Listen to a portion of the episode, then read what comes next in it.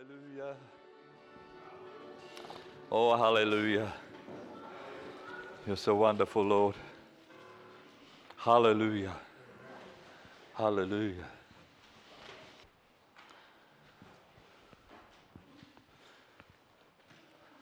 Bless the Lord, O my soul. Hallelujah.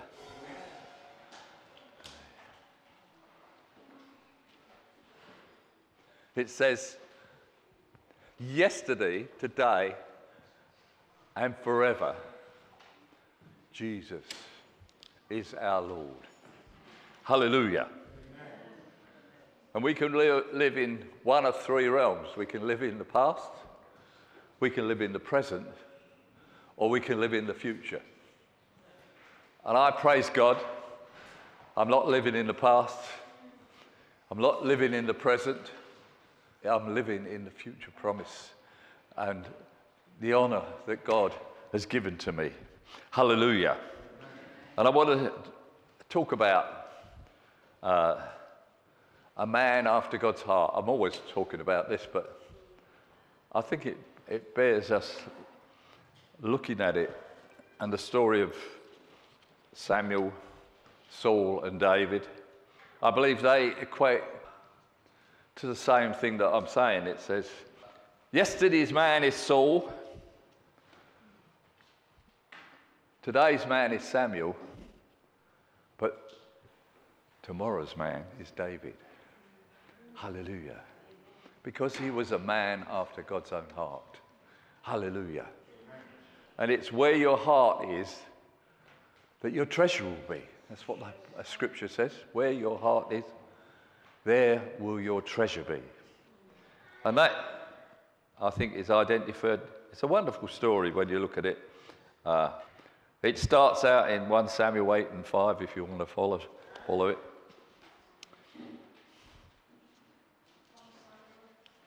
Eight, five.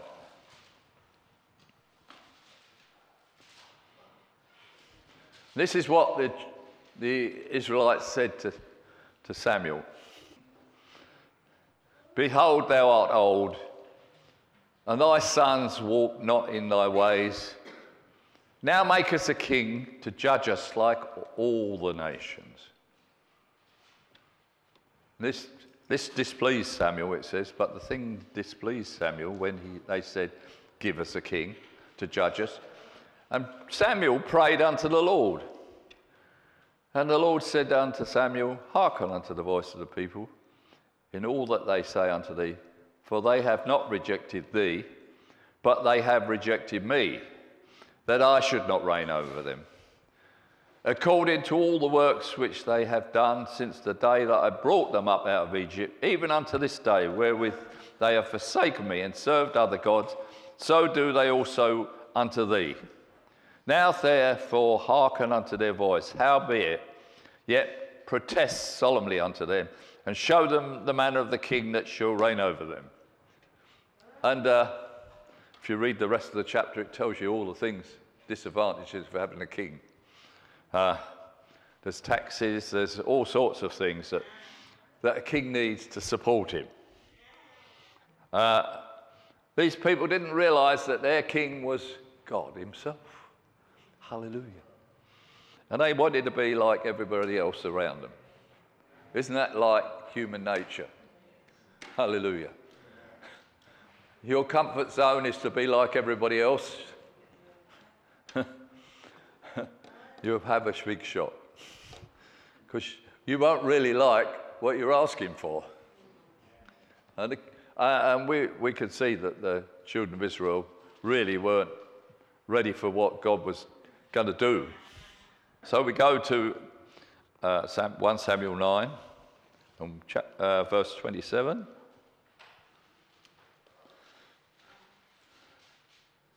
This is, Saul was out looking for his asses and all the rest of it, and God told Samuel to go and anoint Saul. And they were going down to the end of the city. Samuel said to Saul, Bid the servant pass on before us. And he passed on. But stand thou still a while, that I may show you the word of the Lord. Then Samuel took a vial of oil and poured it upon his head, kissed him, and said, Is it not because the Lord hath anointed thee to be captain over his inheritance? And then down to verse 6 And the Spirit of the Lord will come unto thee, and thou shalt prophesy with them, and shalt be turned into another man. And verse 9, and it was so that when he had turned his back to go from Samuel, God gave him another heart, and all those signs came to pass that day. Samuel began to prophesy as a prophet. Um, all these things, good. It looked like things were going to turn out quite well, didn't it? But we get to uh, chapter 13, verse 13. This is setting the scene, really. Saul, problem with Saul was he never referred to God himself. He always preferred to talk to God through Samuel, and then he didn't have to make any effort to get to know God. Even though God gave him a new heart, he never made the effort to personally get to know God. You can read his whole life story. And the problem is, the prophet is not always going to be with you to direct your path. We spend most of our time walking on our own with God. And if we don't know God personally, and if we don't uh, have Him working in our lives, then we're, then we're going to fail miserably. And this is what happened to, to Samuel in thir- 1 Samuel, not Samuel, to Saul in 1 Samuel 13 13. And Samuel, this is Saul, talk, Samuel talking to Saul, thou hast done foolishly.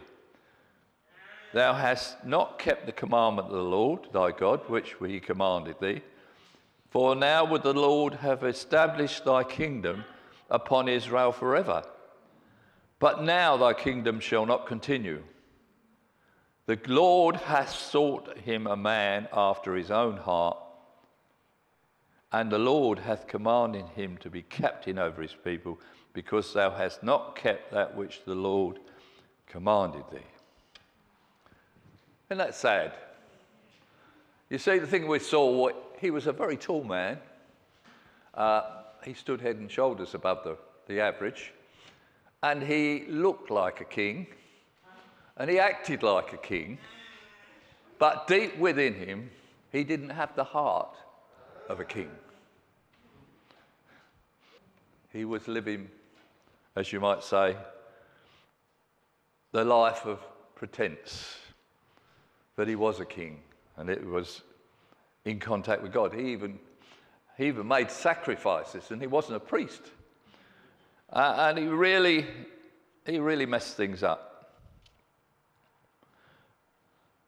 Then uh, we're going to 15, 35.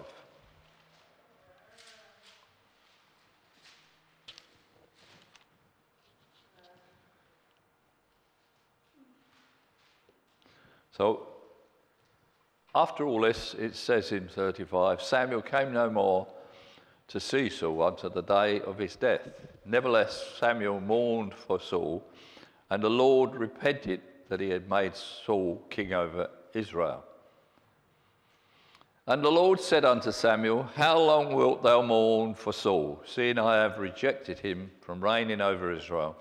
Fill thine horn with oil and go, and I will send thee to Jesse the Bethlehemite, for I have provided me a king among his sons.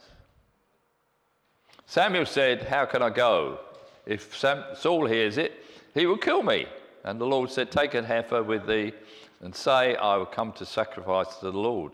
And call Jesse to the sacrifice, and I will show thee what thou shalt do. Thou shalt anoint unto me him who I name unto you. And Samuel did that which the Lord spake, came to Bethlehem, and the elders of the town trembled at his coming and said, Comest thou peaceably? And he said, Peaceably I might come to sacrifice unto the Lord. Sanctify yourselves, come with me to the sacrifice. And he sanctified Jesse and his sons and called them to do the sacrifice. And it came to pass when they were come, he looked on Eliab and said, Surely the Lord's anointed is before him.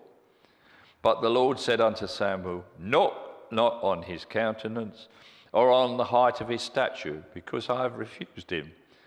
For the Lord seeth not as man seeth, for man looketh on the outward appearance, but the Lord looketh on the heart.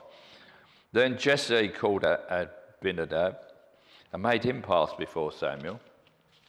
And he said, Neither hath the Lord chosen this. Then Jesse made Shammah to pass by, neither had the Lord chosen him.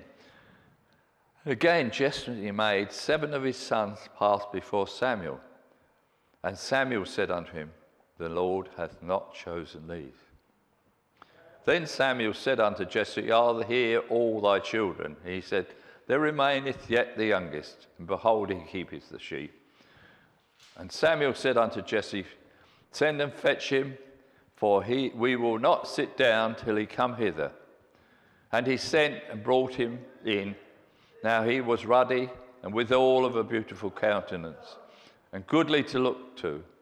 And the Lord said, Arise and anoint him, for this is he. Then Samuel took the horn of oil, anointed him in the midst of his brethren, and the Spirit of the Lord came upon David from that day forward. So Samuel rose up and went to Ramah. Now, we don't hear an awful lot about Samuel after this. Uh, he appears off and on. But as, uh, as it said in the previous chapter, uh, Saul never saw Samuel again after Samuel had that previous conversation. But here we have the man that God was talking about to Samuel.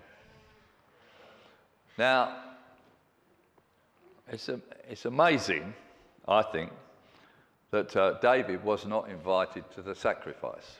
He wasn't considered. I think uh, I've heard said that David's uh, mother was different to all the other children, and she was a little bit downtrodden. Uh, and David, as, as such, was, well, we can see if you read the scriptures, how his brothers treated him all the while. He was an outcast. He was somebody who you wouldn't go to. He certainly wasn't a king. It said he was, uh, he was ruddy of face, beautiful countenance, but he wasn't tall, from my reading of it. Uh, he wasn't what you might call a king. And that gives us hope, doesn't it? He was in obscurity feeding the sheep, and God called him. In fact, the whole family wasn't allowed to sit down to eat till he was there. That must have been quite shocking to them. And we can read how his brothers treated him even after that. They knew that Samuel had anointed him, yet they didn't respect that anointing. Um, I love David because he was just ordinary. And yet he was extraordinary because of his heart. And you know, that's the wonderful thing to each one of us here this morning. We might be ordinary, but in us lives a heart that seeks after God. Hallelujah. It's not of ourselves, it's not something we can be proud of, but it's something God given that we can respond to the, to the Spirit of God. We don't have anybody that stands between us and, and God the Father through God the Son. Hallelujah. We have nobody else on earth that we stand in that gap. And because of that, God deals with us as sons. You're a son, and I'm a son, females included. We are his treasure. He loves us. And the right thing, I, you know, the reason why God loved David so much, he could live in him. He could live in him. Because his heart was open to God. So I'm sure God enjoyed living in David.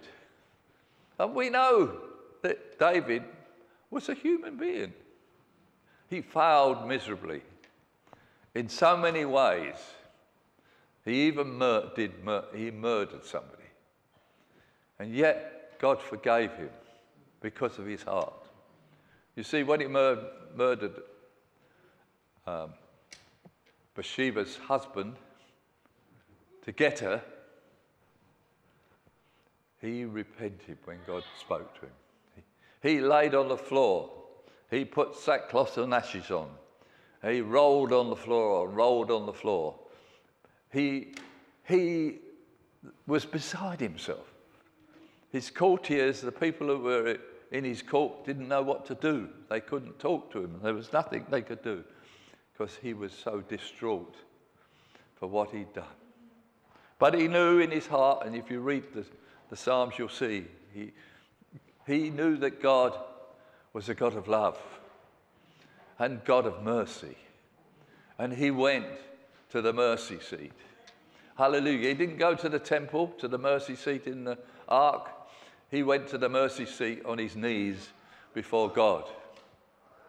And God forgave him. And he made him the greatest king that the world has ever known. Hallelujah. And that's what can happen when your heart is like God's heart. Hallelujah. There's no limit to what you can do. It, life is exciting when, when you're walking around with God in your heart, isn't it? Hallelujah. Because He reveals things to you that He doesn't reveal to anybody else. Hallelujah. He shows you things. Well, we know chapter 17, uh, verse 42. We read about some of the things David did. This is Goliath. This is David's dialogue with Goliath. When the Philistine looked about and saw David, he disdained him, for he was but a youth, a ruddy, and of fair countenance. He, was, he wasn't a tough soldier, he wasn't somebody who'd had the experience of battle. He was a young man who looked young. And the Philistine said unto David, Am I a dog that you come against me with staves? And the Philistine cursed David by his God. And the Philistine said to David, Come to me, and I will give thy flesh unto the fowls of the air and to the beasts of the field. But this is David, and I, I believe God spoke this through him. Then David said to the Philistine, Thou comest to me with a sword, with a spear, and with a shield. I come to thee in the name of the Lord of hosts, the God of the armies of Israel, whom thou hast defied. This day will the Lord deliver thee into mine hand, and I will smite thee, and take thine head from thee. And I will give the carcasses of the host of the Philistines this day unto the fowls of the air, and to the wild beasts of the earth that all the earth may know that there is a God in Israel. And all this assembly shall know that the Lord saveth not with a sword and spear, for the battle is the Lord's, and he will give it into your hands. And it came to pass when the Philistine arose and came and drew nigh to meet David, that David hasted and ran towards the army to meet the Philistine. And David put his hand in the bag, just casually it sounds, doesn't it? And took thence a stone and slung it and smote the Philistine in his forehead, that the stone sank into his forehead and he fell upon his face to the earth. Very simple, wasn't it? One stone and no fear. That's how God works in our lives, brothers and sisters.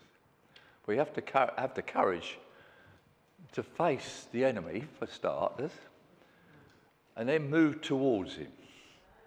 Because he's a big, ugly coward, really. he's not, he's not like he looks to us. He is weak.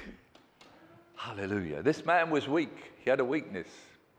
He had all his armor on, and yet a stone could pierce into his forehead. I don't know what, how that stone got there. It must have been pretty accurately laid. I'm sure the Holy Ghost targeted it, you know. Um, you know, uh, we have these uh, sort of missiles that they've developed now that home in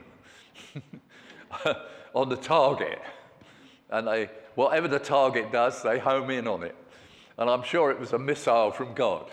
It homed in on the target and the sky was plump. All eight foot of him, or whatever he was, he was pretty tall, uh, flat on his back. David had dealt with him. And the marvelous thing, he took the, uh, the giant's sword and chopped his head off with his own sword. Isn't this, isn't this marvelous? The weapons that the enemy chooses to attack us with, we can turn upon him and destroy him. Hallelujah.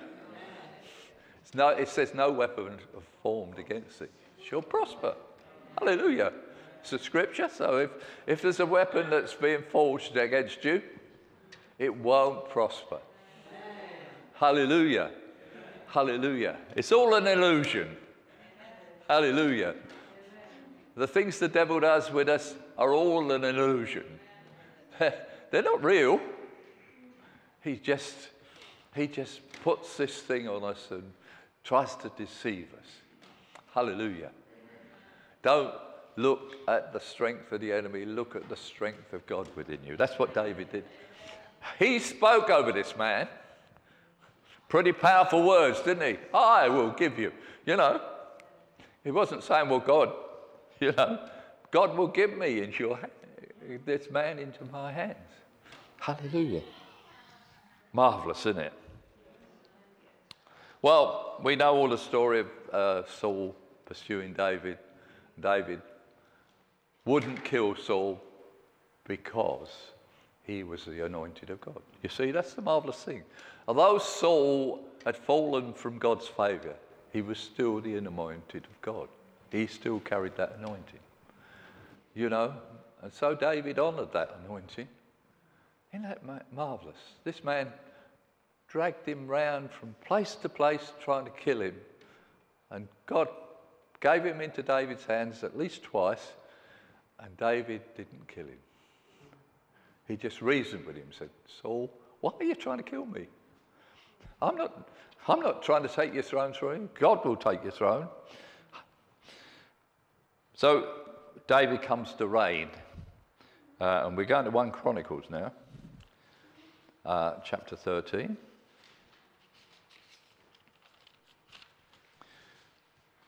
Verse 1. This is the thing David had established himself as king, and he was now putting things on, in the kingdom in order. And I'll read the scripture to you. And David consulted with the captains of the thousands and the hundreds and with every leader. And David said to the congregation of Israel, If it seems good unto you that it be of the Lord our God, let us send abroad unto all our brethren everywhere that are left in all the land of Israel, with them also to the priests, the Levites, which are in their cities, suburbs, that they may gather themselves unto us. And let us bring again the ark of our God to us. For we inquired not at all in the days of Saul. And all the congregation said that they would do so, for the thing was right in the eyes of all the people.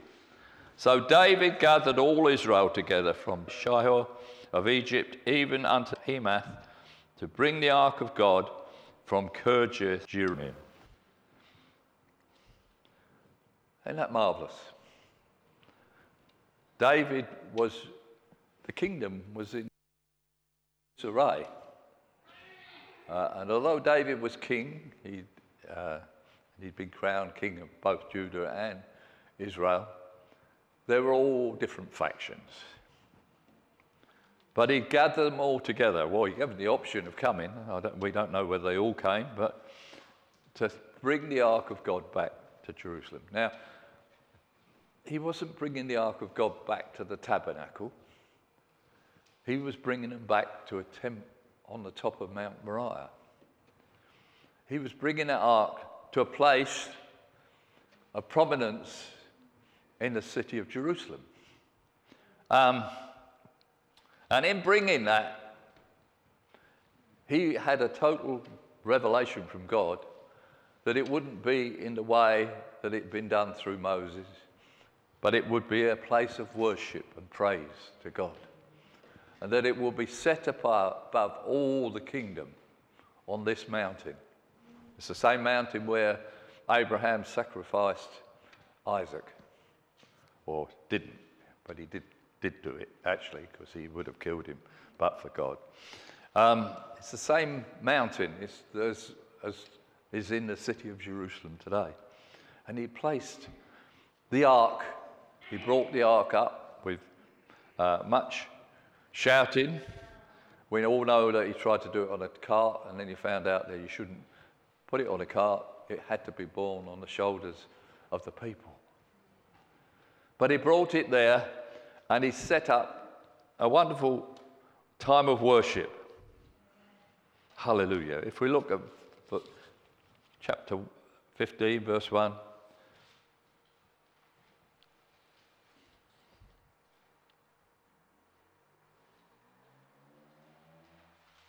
Verse 3. Now we go to verse 25. I'll try and keep it short. So David and the elders of Israel and the captains over their thousands went to bring up the ark of the covenant of the Lord out of the house of Edom with joy. With joy. Not solemn. It was a joyful thing. And came to pass when God helped the Levites that bear the ark of the covenant of the Lord, that they offered seven bullocks and seven rams. And David was clothed with a robe of fine linen, and all the Levites that bear the ark, and the singers, and the Shemaiah, the master of the song with the singers. David also had upon him an ephod of linen. Thus all Israel brought up the ark of the covenant of the Lord with shouting, with the sound of cornet, trumpets, and with cymbals, making a noise with psalteries and harps. And it came to pass, as the ark of the covenant of the Lord came to the city of David, that Michal the daughter of Saul looked out at the window and saw King David dancing and playing, and she despised him in her heart. So, this verse 1 of 16 so they brought the ark of God and set it in the midst of the tent that David had pitched for it, and they offered burnt sacrifices and peace offerings before God. And when David had made an end of offering the burnt offerings and the peace offerings, he blessed the people in the name of the Lord. And he dealt to every one of Israel, both men and women, to every one a loaf of bread, a good piece of flesh, and a flagon of wine. And then David delivered this, this psalm. It's uh, Psalm 105, but it, I'll just read a little bit. Then on that day, David delivered first this psalm to thank the Lord into the hands of Asaph and his brethren and this was a psalm, which a song. Give thanks unto the Lord, call upon his name, make known all his deeds among the people. Sing unto him, sing psalms unto him, talk ye of all his wondrous works. Glory in his holy name. Let the heart of them rejoice that seek the Lord. Seek the Lord and his strength. Seek his face continually. Remember his marvelous works, and he hath done his wonders and judgments of his mouth. See, wonderful, isn't it? That song went on for 36 verses, if you want to read it. Hallelujah.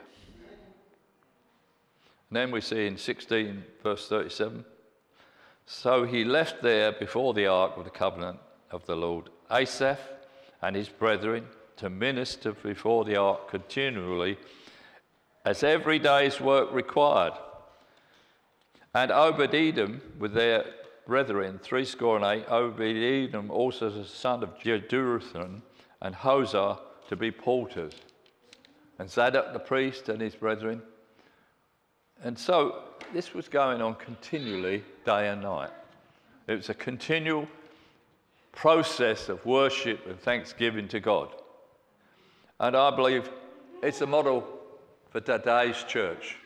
Personally, we have the responsibility to keep worshiping and praising God. And it's in that process, I believe, that God works. I thank God for our choruses. I thank God for the praise that we lift up in this church. I thank God for the ministry of song. I thank God for all you people who come here Sunday by Sunday to worship God. Because that's where the heart of God is, that we might worship Him. You, you, you, you read the whole of David's story, it's lots of ups and downs, but you'll see right to the end, he was worshiping and praising God. And all those psalms that he wrote, what wonderful words God gave him. You know, it's a wonderful thing to be able to worship and praise God. It's the, it's the source of our strength and our power. Giving thanks to God for what He has done and moving, looking to the future, not looking to the past. Look, looking to the present, even. Being, see, the trouble is we get comfortable with what we know. But God is always moving us on, constantly. You know, and that's the challenge, I believe, for each one of us. Are we going to move on with God? Or are we going to just stay where we are? I believe we're going to move on into greater things because God is not finished yet. The end is not yet, brothers and sisters. It's something more precious to me than anything that God is still moving in my life. Hallelujah. And I can't conceive living without that sort of relationship, heart to heart with God. It's impossible to live without Him and live a full and fulfilled life. Father, I just pray this morning, Lord, that we'll value our relationship with you, Lord, in a greater measure in the coming days, Lord. That we'll open our hearts to receive what you've, you have for us. That we'll open our minds and our spirits, Lord Jesus, to the direction that you want to take us, Lord, in, in everything in this church, Lord. I thank you, Lord. You aren't a disappointment. Song says you mean far more to me than all the earthly treasure. Your treasure is, is in us and in the field of the world. Help us to be gatherers of the harvest, Lord Jesus, that this place might be full. We ask it in the name of Jesus. Amen. Amen. Hallelujah. Hallelujah. You notice how David spoke to the enemy.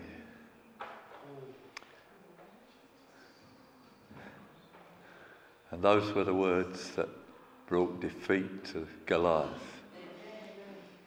And I believe there are people here that face challenges in their lives You need to speak to that challenge in the name of Jesus. You need to challenge the challenge because greater is He that is in you than He that is in the world. And it's as you face the enemy that his defeat becomes apparent. Hallelujah. It's not, you see, David took just a pebble out of his pocket. That's all it took to destroy a man who challenged God and the nation of Israel. Just one little pebble. You see, when we face the enemy, it's what we have in our purse that gives us the power over him. You see, what do you have in your hand that can bring defeat to the enemy? God always gives you something to use. Hallelujah. Amen. It's something that you can put faith into. And it's a faith package. Hallelujah. The only thing that defeats the enemy is faith. Hallelujah. David had faith in what was in his pocket. They say he had six other stones in that bag. But they weren't for Goliath, they were for the other giants. Hallelujah. God has given you more than enough to defeat today's enemy and the future enemies that will come. Hallelujah. We are more than conquerors in Christ who strengthens us in our inner being Hallelujah. It's not the strength of our legs, it's the strength of what's in our heart that challenges and breaks down every barrier. Oh, Father, I thank you this morning that we have a, have a church full of victorious people, Lord. hallelujah. Give us courage to Lord, Lord, shout. Hallelujah. Bless the Lord.